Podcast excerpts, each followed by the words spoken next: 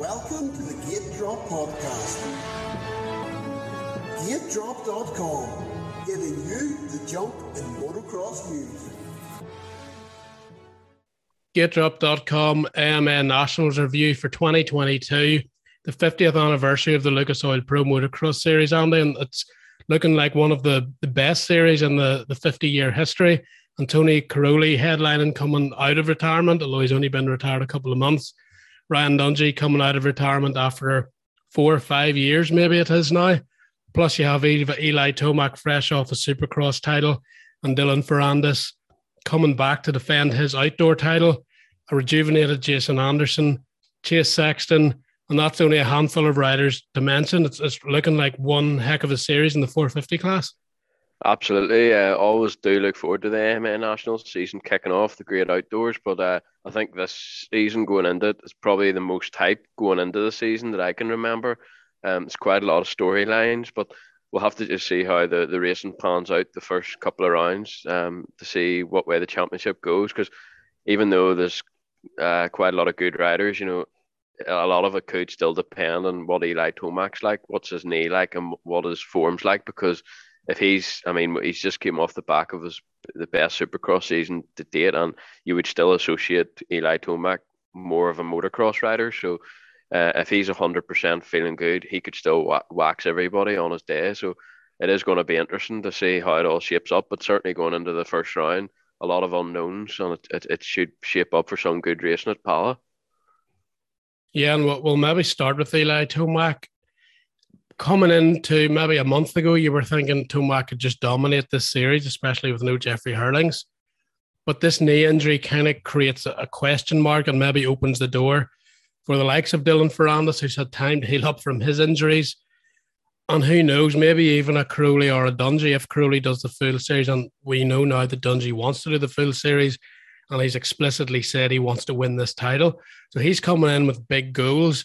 But Eli Tomac, has said he's rode the bike outdoors and feels very comfortable on it, which is pretty ominous for everyone who's seen him in Supercross. But again, this knee, the, the track gets rough, a lot of ruts usually in America as well. If he tweaks that again, could that be him done for the season? Yeah, it's going to be interesting. Like I said, it's, it's a bit of an unknown at the moment, but um, once the racing kicks off this weekend, we'll we'll know where everyone is, and I think they'll they'll probably all just want the first round out of the way to see where they are and then f- focus on improving after that. But yeah, it should be interesting. Pala actually is usually a bit of a speedway, but I remember last year for the first round it actually did get rough. So yeah. um Cairoli especially and the likes of Ferrandis will probably want it to, to, to, to get the rougher the better for them guys, I think. Whereas Americans when it comes to motocross are more used to pin it to win it style track. So it'll be interesting to see what way the the the track um, shapes up for the season opener. So, are we both agreeing then that Tomac is favourite despite that injury? Are you going uh, Dylan? Well, I'll have to see what he's like after the first round. I mean, he's favourite if he's hundred percent. Yeah, uh, I would say. Um, but I still think if he is hundred percent, probably the one guy the, the stop him is probably going to be Dylan Ferrandis. I think it's between those two really. Um, a lot of unknowns with the other riders, but and I think Dylan, even though he didn't finish the Supercross season, has been on the bike for quite a while now, and he and similar to Tomac, he's more of a motocross kind of guy, and he, he was unbelievable last season. So I think it's between those two. But if if Eli Tomac's knee is, is he's feeling good with his knee, I think I think he is the favorite. Yeah. And for Dylan, it might be similar, especially if Eli is on form he's not going to be able to afford to get those bad starts like he did in Supercross last year in Motocross. At times he was able to come from the back, although his starts weren't too bad compared to normal. This year, again, if he wants to beat Eli, it could be the guy who wins between those two. It could be actually come down to starts, although, of course, we've seen Eli rip through the field, especially that last 10 minutes. But then we'll have another guy this year, Antonio Cairoli. Yes, he's 36, going 37, which is unbelievable, but he's also good late in the race. And for me, being from Italy, with the heat that he's used to, he's always been good in the heat. I don't think that might affect him as much as it does other Europeans coming over. So if he's real again, the the slight indecisiveness regarding Cairoli is is he really there for the full series? Is he just there to have fun? how serious is he taking it? Because he doesn't always say that he's what he really wants to do. He might just play down the pressure a wee bit and do it for an experience. But if Cairoli's in for the full season and he's in secretly to try and win this title, starts and, and late late race charges are usually his forte. So that could maybe eventually be something that Tomac and Ferrandis have to watch out for. Yeah, well, I think at the moment we just need to take it for what it is. You know, Cairoli's in to do the first two, and then he says towards the end away. of the season he might do a couple, you know, as prep for the motocross nations. But I do think, you know, it'll depend on the results the first two. Obviously, if he gets two podiums or something like that, you know, I, I could see him staying on racing the whole championship. But is that going to happen? Is it likely to happen? I think we'll have to wait and see. But yeah, as you touched on, I think you're right with the heat. Um, I think the biggest thing Cairoli's going to have to adapt to is probably the tracks. You know, he's used to riding very gnarly and rough tracks, and in two days. In AMA, the tracks are a lot more fast and not quite as technical. And yeah, I think that's going to be the challenging bit for him. But uh, his starts are, are usually quite good. So mm-hmm. that's uh, unlike Ferrandis. So that's one thing yeah. he has got going for him. So even Eli will be well, interesting. Although yeah. Tomac starts have improved slightly on the Star Yamaha. Well, the only yeah, concern I have for Cairoli if he is on good form enough to be towards the front. At the GPs the last season and maybe the season before, his opening laps, the first two, three laps, it took him a while to find his true pace. Now, is that age, he's not just able to go into that high intensity straight away because America's known the first 10 minutes to be their most intense part of the race. Usually he comes on strong at the end. We saw that even last year in the Grand Prix. The fitness usually isn't a problem for him. But with the intensity the Americans usually have in the top 10, for the first 10 minutes, and even if you get start eight, that's pretty intense. Will Cairoli have enough intensity at the start of those races on tracks he's not familiar with? And don't forget, it's only really a one day format, unless he does press day on the, the Friday or whatever. He's only going to have two 10 or 15 minute practice sessions to figure the track out, figure his bike setup out. And that can be a big disadvantage for a rider in the first first year in the Nationals. But all in all, all for Cairoli after whatever decade and a half of, of Grand Prix races or longer, he's a new series. He almost doesn't have pressure because he's already he's already one of the greatest of all time, maybe the greatest, depending on who you who you ask. But certainly he's in that conversation with with Everts and Carmichael and McGrath and Bayle. And now it's almost fun. So he's going to have less pressure. He's going to have, be excited to race a new series. A series he's always wanted to, to race before he retires, and he's he's going to do it. It's just we're still a wee bit iffy on how prepared will he be. But if he is prepared, I think a top five certainly isn't out of the equation these first two rounds. And then, as you said, if he is getting the results, will he stay on and see that title might be possible? Yeah, I mean, you touched on the intensity there. To be honest, I don't think he really struggled that much with the intensity. Obviously, if Tomac gets the whole shot, um, you know, he might struggle to stay with him. But, you know, last year MXGP, we had Herlings, we had Gajser, we had Febvre, and we had Seewer and guys like that. And that was unbelievable intensity. May all be good, but I don't think it'll be quite that mm. fast at the front, uh, with the exception of maybe Tomac. Um, but uh, for me, it's just about how how fast and how rough or not rough the tracks are. That that might be the challenge. But um, yeah, I, I mean, I think he'll be top six in the first first two rounds. But you know, if he's if he's fifth and sixth, he still might not do rounds three and continue on with the rest of the season. Then I think for that he'll probably have to get at least one podium, and I'm yeah. not sure if he'll get on the podium, but I don't think he'll be far away to be honest. I think that's maybe the most exciting part of the first round, but as well as that, you have Ryan Dungey coming back and with Ryan, he's always been consistent for me. Maybe not of the didn't never had the top end raw speed that a Cairoli could produce or Villopoto, but he was always smart and he was always consistent and he was still always fast. If he still has close to that speed, which he sounds seems to think he does, we know he's been working probably for the last three months at least. He said he loves the bike. If his expectations are to win, you would imagine that on terms of pace, he's consulted other riders' lap times, and he feels he isn't far away. Now, racing's completely different ball game. The intensity, the nerves behind the gate again, outdoors in, in that humidity. But if anyone can do it, it probably is Ryan Dungey because he, he loves physical training even when he's not a professional.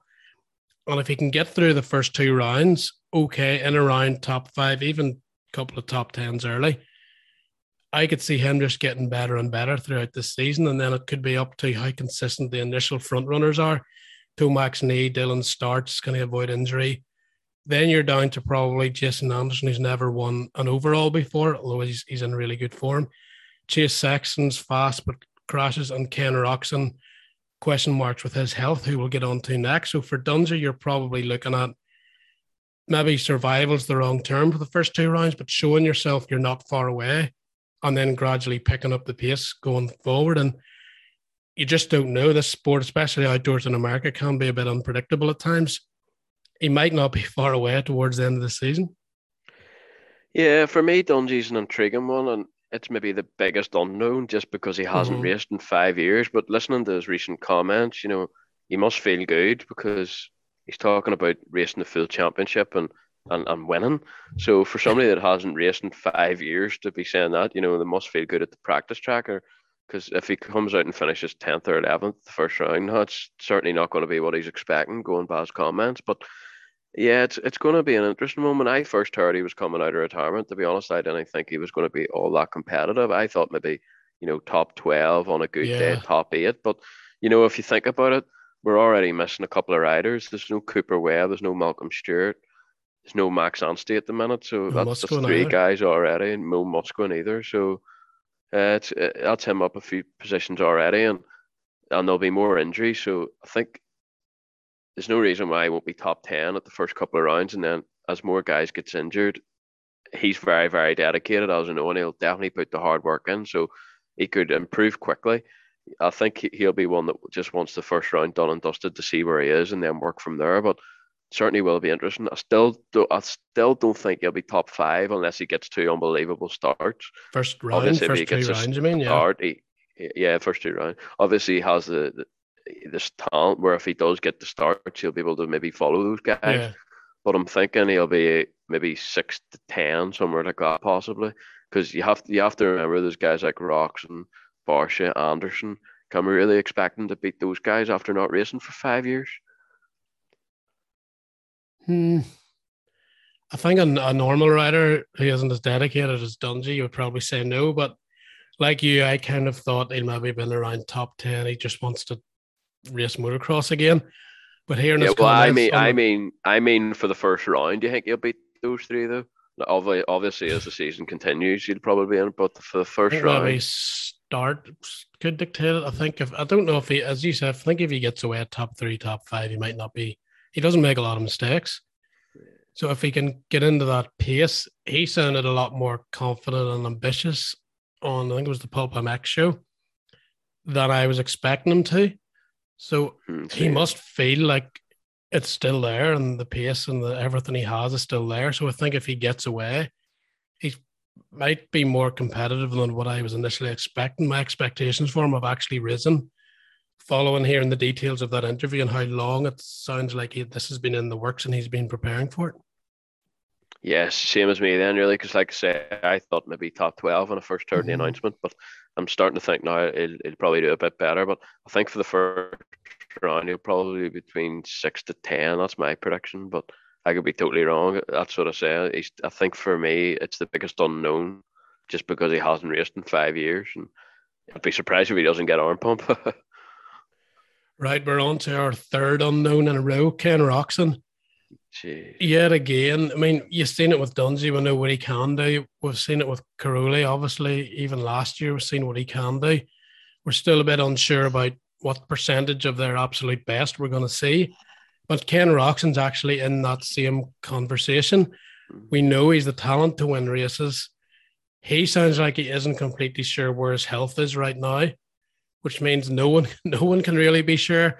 And even he comes out at Pala, which is a drier heat usually because it's California. When he goes back east into that humidity, is that what could could catch him out and drain his drain his body again and uh, make him devoid of energy, and he mightn't even last the season. You just don't know with Ken Roczen, but it looks like he seems he feels better than he did going into Supercross. So hopefully, and we know he usually starts season strong but it's the longevity of it is it's still a complete question mark for Ken Roczen. Well, this is it, and I think it's worth pointing out two 30 minute motos at motocross is certainly a lot more physically demanding than a, than a 20 lap supercross yeah. race. So there's that side of it too. But you know, Ken Roczen, it really wouldn't surprise me if he comes into the season, shocks everybody, and goes one one at the first round. Because when yeah. you talk about talent, he's probably the most talented rider there. But as everybody's seen this last two or three years, on any given day he can win. But and he and he, he tends to start championships quite quick. But yeah then you know one one setback and it just sort of seems to be a domino effect. So it will be interesting. I think for Roczen, the important thing is to get his career back on track. Is just trying to be consistent during this AMA national season and maybe maybe not go f- for the championship win or anything like that. But if he's consistently always in the top five, I think that would be a very good championship for Ken Roczen, to be honest, because in Supercross he's been anything but consistent. You know, he's he's maybe won one week and then the next week he's been tenth. So I think consistency for me is the big thing. But like I say, I really wouldn't be surprised if he came out and waxed everybody at the first round because when it comes to talent, I'm not sure there's any rider behind that AMA national Startgate that's that's got more talent than Roczen, apart from maybe Cairoli. But as yeah. we touched on earlier, he's 36 now. So the interesting contrast could be with with Ken Roczen, great starter usually, sort of shoots out real quick. It finds his pace really early. But with Cairoli, with Dungey, with Tomac, even with Dylan Ferrandis, who starts aren't the great, those four tend to come on strong in the last 10 to 15 minutes. So I wonder if you're going to see a kind of retraction and pace from Ken Roczen as those four start really hitting their stride coming late on in the race, especially the last the last 10 minutes of these races it could it could be pretty exciting if those four are really finding their pace and you have the likes of a Chase Sexton. It's really quick early. And a Ken Roczen trying to gap everyone at the start of the race, almost like a cycle race, with the, the long distance people coming on good at the end with their sprint finish. Yeah, potentially. Although what I would say is that the first couple of rounds, I don't think, you know, those other riders will be too worried about Roczen because they've seen what's happened this last few years. But if by round three, round four, round five, he's still at the front, then you know that's when they're going to have to worry about him and try and beat him. But I think for the first round, if or the first couple of rounds, if Roczen's having an unbelievable day, uh, uh, and he's you know he shows that unbeatable form, I don't think the other riders will be too worried just because the last couple of years have went for him. But certainly if he if he like I said, if he can consistently show that speed at the front, then he, they will have to start and take him seriously. But I just hope for Ken Roczen's sake he can get himself sorted together because it's it's quite sad, you know, watching him riding around Supercross, maybe finishing tenth one week because there's no way Ken Roczen should be battling for tenth. Let's be honest, with especially with the talent he has. Yeah, and, and if he is again this summer, you'd wonder how long his career is going to go on for. He did admit when he was pretty low during and after Supercross this um, winter, he did wonder if he would be able to race again in terms of can I race properly again and ride to my level. So in the back of his mind, that's got to be still there if, if outdoors doesn't go well and if he's still looking for a contract next year too. So that's another thing to keep an eye on in terms of how good his performances can be in relation to his health because he hasn't forgotten how to ride a bike. It's just everything else seems to have, have caught up on him. Here's a few riders for you. Chase Sexton, Jason Anderson, Justin Barcia, do you see any of those being a real title contender? For me, Anderson might be able to be in and around there as well as Chase Sexton. But I'm not sure yeah, about I think, Barcia. Yeah, I'm not sure about Barcia either. I think for me, if they both last the season, yeah. for me, Sexton's the better motocross rider, but that's his problem. He can never seem to last the season or he makes, you know, rookie yeah, mistakes. mistakes yeah. So Anderson will probably be more the consistent. I definitely you know, if I was paying money to watch one of those riders race, I, I think it would be Sexton for me. I think he's got a fantastic style. For me, when you watch him race motocross, he's got more of a European style actually. Smooth, great to watch on the bike, and actually has good throttle control. Anderson by no means hasn't got a bad style. He's still good to watch, but but I just I really do enjoy watching Chase Sexton. So I think if Sexton lasts the season, I think he'll have the better results, but that's the big question mark with Sexton, unfortunately. But hopefully he can. Sexton is starting to remind me of Ezra Lusk. You probably don't remember Ezra Lusk. I Do, but he had a great style. Was really fast. Was McGrath's closest competitor for a while. Moved to Honda and was was their main man, which Sexton's kind of becoming now with what's happened to Roczen. But while he had the speed, he had the style, he had the technique, he always made mistakes at the wrong time. And Sexton, while he's still young, and hopefully these mistakes will stop, it's starting to become a pattern in year two. And you just wonder if this is the way he's going to be, or if he's going to be able to figure out and be a multi time 450 champion. Ezra Lusk was never able to do it, even though he had the speed for a good four or five years. He kept crashing at the worst moments while Jeremy McGrath was always calm and cool and was able to seal those championships. And outdoors, it was the same. It was Ricky Carmichael, Greg Albertyn, and Doug Henry who were winning those championships when it was maybe Lusk's time to win. He was never able to quite do it. And I'm starting to wonder, although it's maybe a bit early, is Chase Sexton going to be in that mold? Because next we're going to have Jett Lawrence and maybe Hunter Lawrence coming through as the next generation after him. So he might have a smaller window than normal to try and win these titles. Yeah, well, I still don't see him being a, a championship threat. I have to say, I think, um, I mean, a good day for him will be a podium. I think he'll win motos. Do you think so? The, well, mm, well, I think he'll probably, win at least one, but I don't know about the consistency. Yeah, yeah well, I mean, uh, yeah, that's possible, but I'm just thinking to start the season. You know, I'd be very yeah. surprised if uh, he won at the first two or three rounds. But obviously, as we get into the championship, winning is possible. But I think a podium would be a good day. Definitely don't see him being a championship contender. I have to say with Tomac and Ferrandis, I, I do think they'll be too fast for him. But but you never know. But I think the main thing for Sexton is just to try and last the season, uh, and maybe take a third or take a second instead of going for the win, because I think it is important, as you pointed out, just for him to last the season.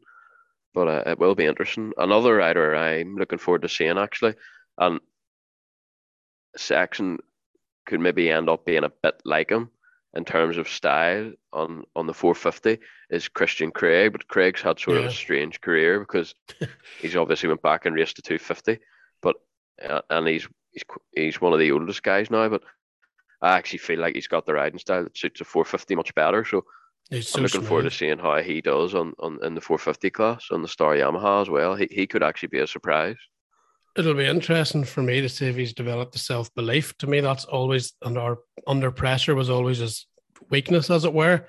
Certainly, talent isn't, but it, does he believe he can beat Eli Tomac, Dylan Ferrandis, Cairoli, even a Dungey or Jason Anderson outdoors in the heat in the last two laps of a moto when it really, really matters? Does he believe and does he have the fitness to do that? But I think speed wise on a practice track, he's certainly shouldn't be far away from those guys. And I think that 450 Yamaha suits him as well. So definitely one to keep an eye on. And for Jason Anderson, I think this is one of the first years he's come into outdoors with huge motivation to try and win it, and or at least win an overall for the first time.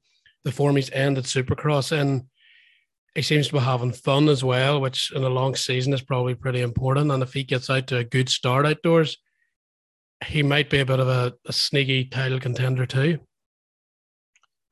Yeah, I think you're not convinced. Um, no, not to be a championship threat, I have to say, because like you said, he hasn't even won around yet, so it, it would be hard to imagine him, you know, winning off to to win the title. But, but he could come I like think, a top three overall. Be, yeah, though, I, I mean, well, that's what I was going to say. Yeah. I think he'll be consistent. You know, I think he'll be consistently fourth, fifth, and sixth.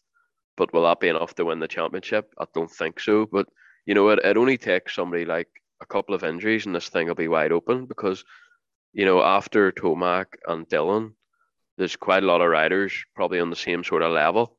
And obviously, Cairoli's probably not going to do the full championship. So, I mean, you're a couple of injuries away from from from a surprise championship winner, you would have to say. So, you never know. No, and of course, Joey Savatgy is his new short term teammate he's usually quite good outdoors, but again, he's coming off an injury on the a new bike of sorts, though he has rode for that team before. So he could be another guy that could impress, or he could just be in around the top 10 all year. It's hard to say. Yeah, well, my question to you is my question to you is Kawasaki have drafted in Savatgy and R- Rockstar Husqvarna have drafted in drafted in RJ Hampshire to start the season in the 450 class. What do these teams have against Max Anstie? I, don't understand how Max Anstie hasn't got a ride either for the full US Nationals, which would make sense, even on a 250, or as a replacement for an MXGP rider. It's quite baffling. So unless there's some underlying reason or demands, I don't really know because we know he has, yes, he's actually relatively consistent anyway, but he can always produce a good moto or he'll start up front, run on the top three for a while or whatever, which is great great for sponsors. He's obviously not going to be the main factory rider for any of those teams in America anyway.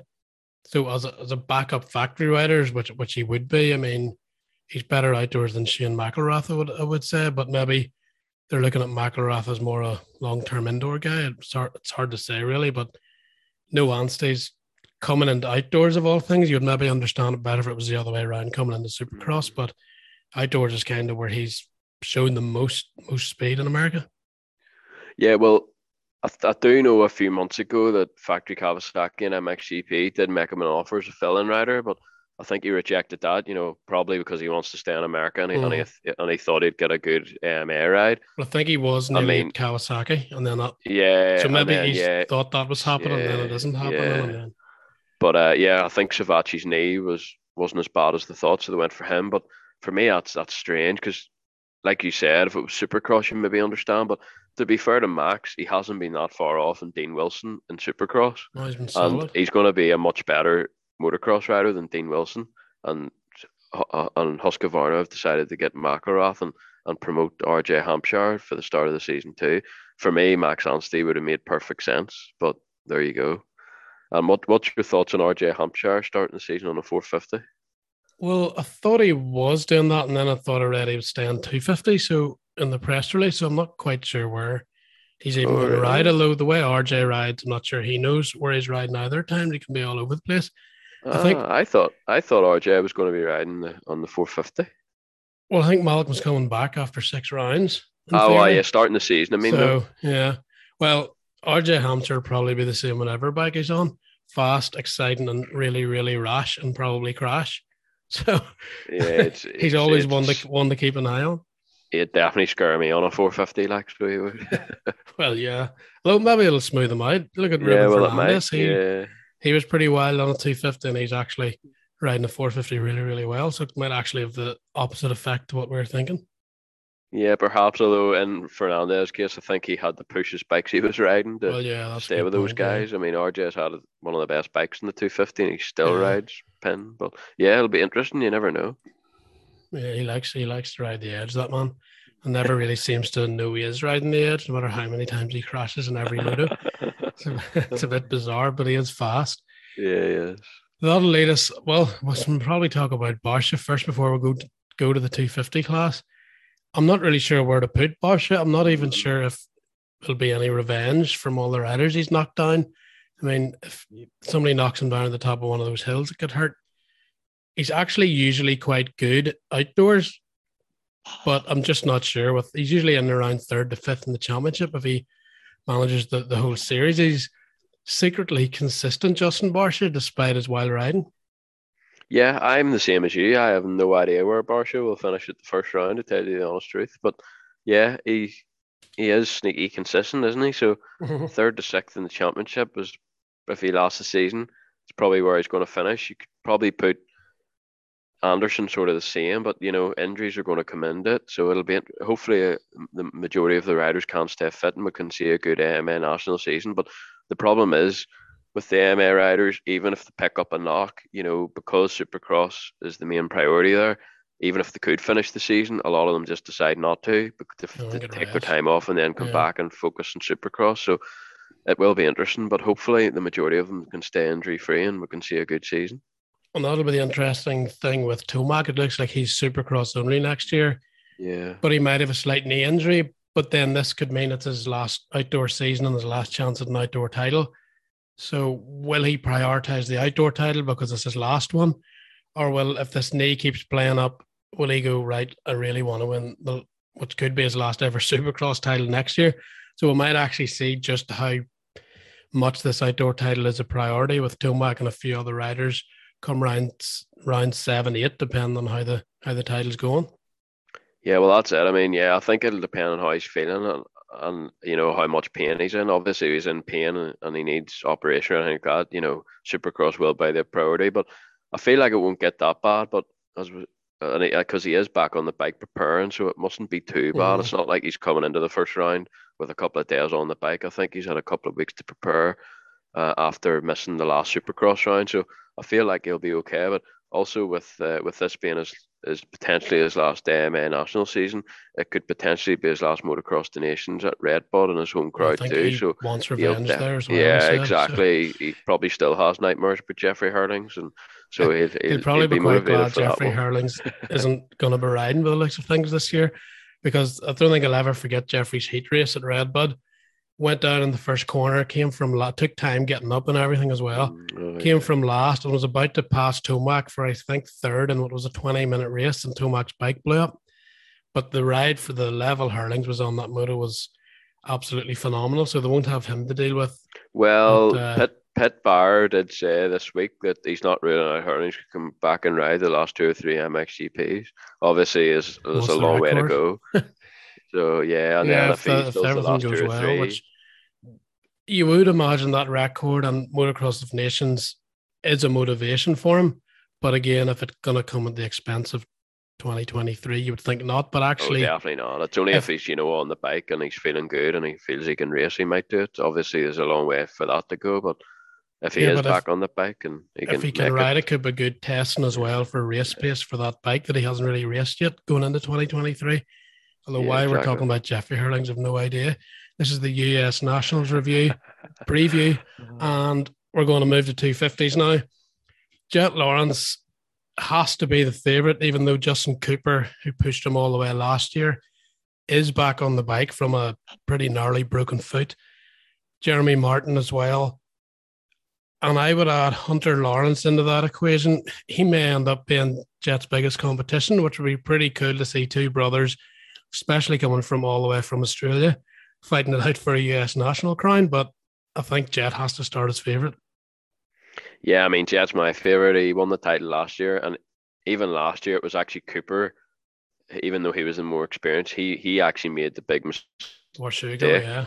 That, uh, that yeah, yeah, but Sugar. So that that actually handed Jett the title pretty much, and you know, Jett's a year older, a year wiser and he's probably going to go up a level with his outdoor riding as well. So I think Jett's going to be very, very hard to beat, and also mentally and his confidence after the Supercross season he's just had.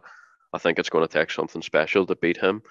And yeah, I would, I would sort of group Hunter and Justin Cooper in the same bracket going into yeah. it. I think they'll be very similar, but I think Justin will probably get the better starts in that Star Yamaha, so that's that could be the difference. Yeah, I don't think if he's fit, of course, you can rule out Jeremy Martin just because he's so determined and he should get starts on that bike. But he's had trouble putting the whole championship together recently with injuries and sometimes crashes. Jett's obviously got all the momentum, and I, I could see Hunter. I could see those two going one two. If the the Hondas can get out of the gate, we know the Yamahas are strong, especially outdoors as well with with the the power they have. But also one of the biggest interesting factors for me is going to be Austin Forkner. Mm. He had a very tough year last year, but he's shown good speed coming back this year in Supercross. For a title, I'm not sure he'll be there because he's still having the odd up and down race. But it would be nice to see Forkner back with the raw pace to win motos, and I think he might not be far away. But maybe that's expecting too much from him.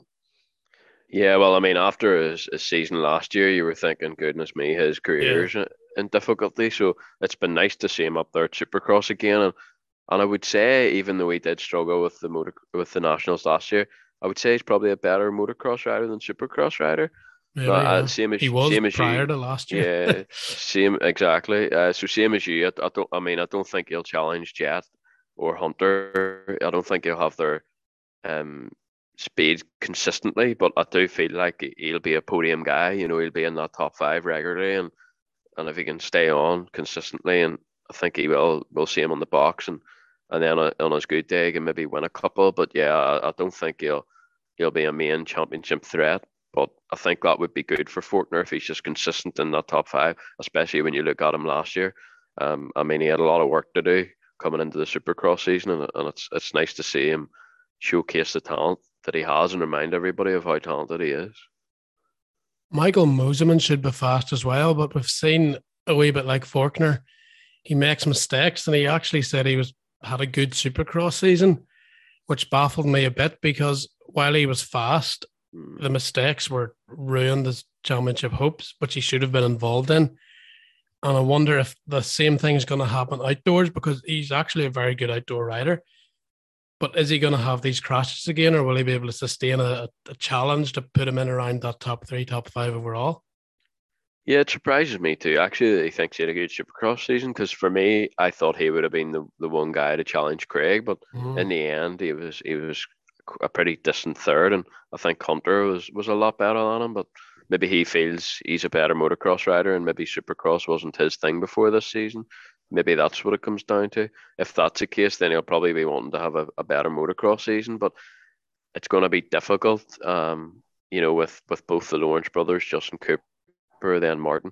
He'll probably maybe be similar to Forkner. Maybe he hasn't quite got the pace Forkner has, but he might have the consistency because Forkner does have maybe the odd more crashes than Mosiman. So, but I think I think they'll be pretty similar maybe, and when it comes to the end of the season and for the championship. And Jo Shimoda, usually really consistent, except this year, quite Mm. inconsistent. So outdoors will be a bit of a test for him to see if he can rebound to become what he used to be, a consistent, solid rider in and around that mid mid top ten usually, or will he still try to push the edge and out of anger of a Supercross season and try to get get podiums and even trying and go for this outdoor title? Mitch Payton hasn't had a lot of luck with titles lately. Used to be the used to be the team to beat.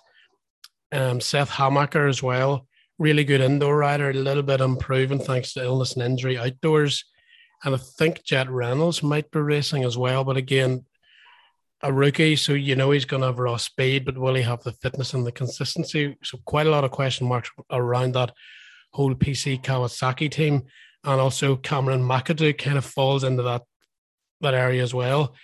He's quick, kind of top five, but will he have the consistency to really challenge for for podiums? Can week in week out in the series. Yeah, and then another rider is Swoll. He he actually won Yeah. a round last Yeah, season, which I think everybody sort of forgets baffling. about. Yeah, But um, he'll be one to watch because I think he's still quite young and he'll be wanting to improve and have a better season than he did last year. I think it will be tricky for him to win another round, but but you never know. and what about Nate Thrasher? He's absolutely Mm, bewildering at times. He can get tenth one week and then just go out and win a east west shootout on a on a two fifty against Anderson and Craig or Lawrence and Craig. Outdoors again, he's quite unknown, but he could have a, a moto of magic where he just runs top three and nearly wins a moto as well. It's not going to be hard to call where he should be starting to get the consistency now. He's had a couple of years in that team. Yeah, exactly. Uh, He's had a lot of hype, but I mean, so far, I would still say we're waiting for him to live up to that hype because, like you said, maybe one moto it'd be really, really good, and then the next moto it'd be fifteenth, and you're sort of scratching your head. So I think for him, it's important to improve his consistency, uh, and uh, you know, try and get these top fives. But like I alluded to earlier, it is going to be tricky because the top five is pretty quick with both Lawrence's, Martin, uh, and Justin Cooper. I think everybody sort of sees them as the main four, and it's it's going to be difficult to get in there and rustle a few fellers, but you never know. Um, Thrasher's probably the one that he might have the raw speed. He might even be a raw speed quicker than Forkner, but he's even more inconsistent than Forkner probably. Yeah. So he'll be looking to sort that out. Right. So championship predictions. For me, it's hard to look past Tomac and, and Jett Lawrence, as, as boring as that may sound. What about you? Mm, well, then I'll be different. I'll say Oh. Dylan Ferrandis. I really don't want to disagree with you on Justin Lawrence because or Justin Lawrence, Jett Lawrence, because I think he- a mixture of, of Cooper and Lawrence. Oh dear, Probably the ideal, there. near the Uh, ideal rider. They're a good starter, and then yeah. Uh, I really don't want to disagree with Jett Lawrence, but I'll be different. Uh, and I'll go Hunter. So what you're saying is you don't even agree with your own picks. really? Yeah, I'm just being different because I don't want Yeah. to be boring. yeah. I think Dylan, I could actually, I could see, I think Dylan has a has a good chance of winning it. You know, if anything happens, Eli. So Yeah, I think start wise, might hurt Dylan because I think he might be the closest in pace. Mm. And I'm also still not convinced about Tomac's knee if he catches it somewhere. But Mm. if you predict on the fact that nothing like that will happen, I still think it's hard to look past Eli. Tomac, Yeah. as good as Dylan Ferrandis can go, because when Eli hits that turbo mode in the last five or 10 minutes, maybe only a Cairoli five, 10 years ago, and Jeffrey Herlings currently could uh, stay with him, although current Tim Gajser might have a shot, even in America. But he's, Yeah, he's not going to be racing, so that was a bit of unless, of You've got he- yourself all excited. You've unless of course he, excited. he rides Red Bud Nations, but we don't even know about that Yeah, with exactly. uh, But, uh, Slovenia. We kind of went off track yeah, there, but I, I'll say again. I'll say Ferrandis and, and Hunter, Right, two XGP riders. I'm going with. You've given two riders you know you even believe can win the title in your picks, so that went No, well. I believe for I, Mhm. believe Dylan can, and I'm I'm just I'm going I'm going Hunter, Team Hunter. Don't know if I really believe you really believe that. But anyway, we'll, we'll wait. We'll wait and see. Fiftieth year of the U.S. Nationals, probably one of the most exciting of those fifty. And I think the the Cairoli Dungey performances are going to be as intriguing as Eli Tomac versus Dylan for the title, or can it be Cairoli and Dungey battling for a title in in six weeks' time? We might we might have more answers to those questions. But only something to look forward to. One week to go. US Nationals, of course, it's the Spanish Grand Prix as well, so that'll be a busy Mhm. weekend Can't and a lot of action. And uh, can't wait for it. Ciao.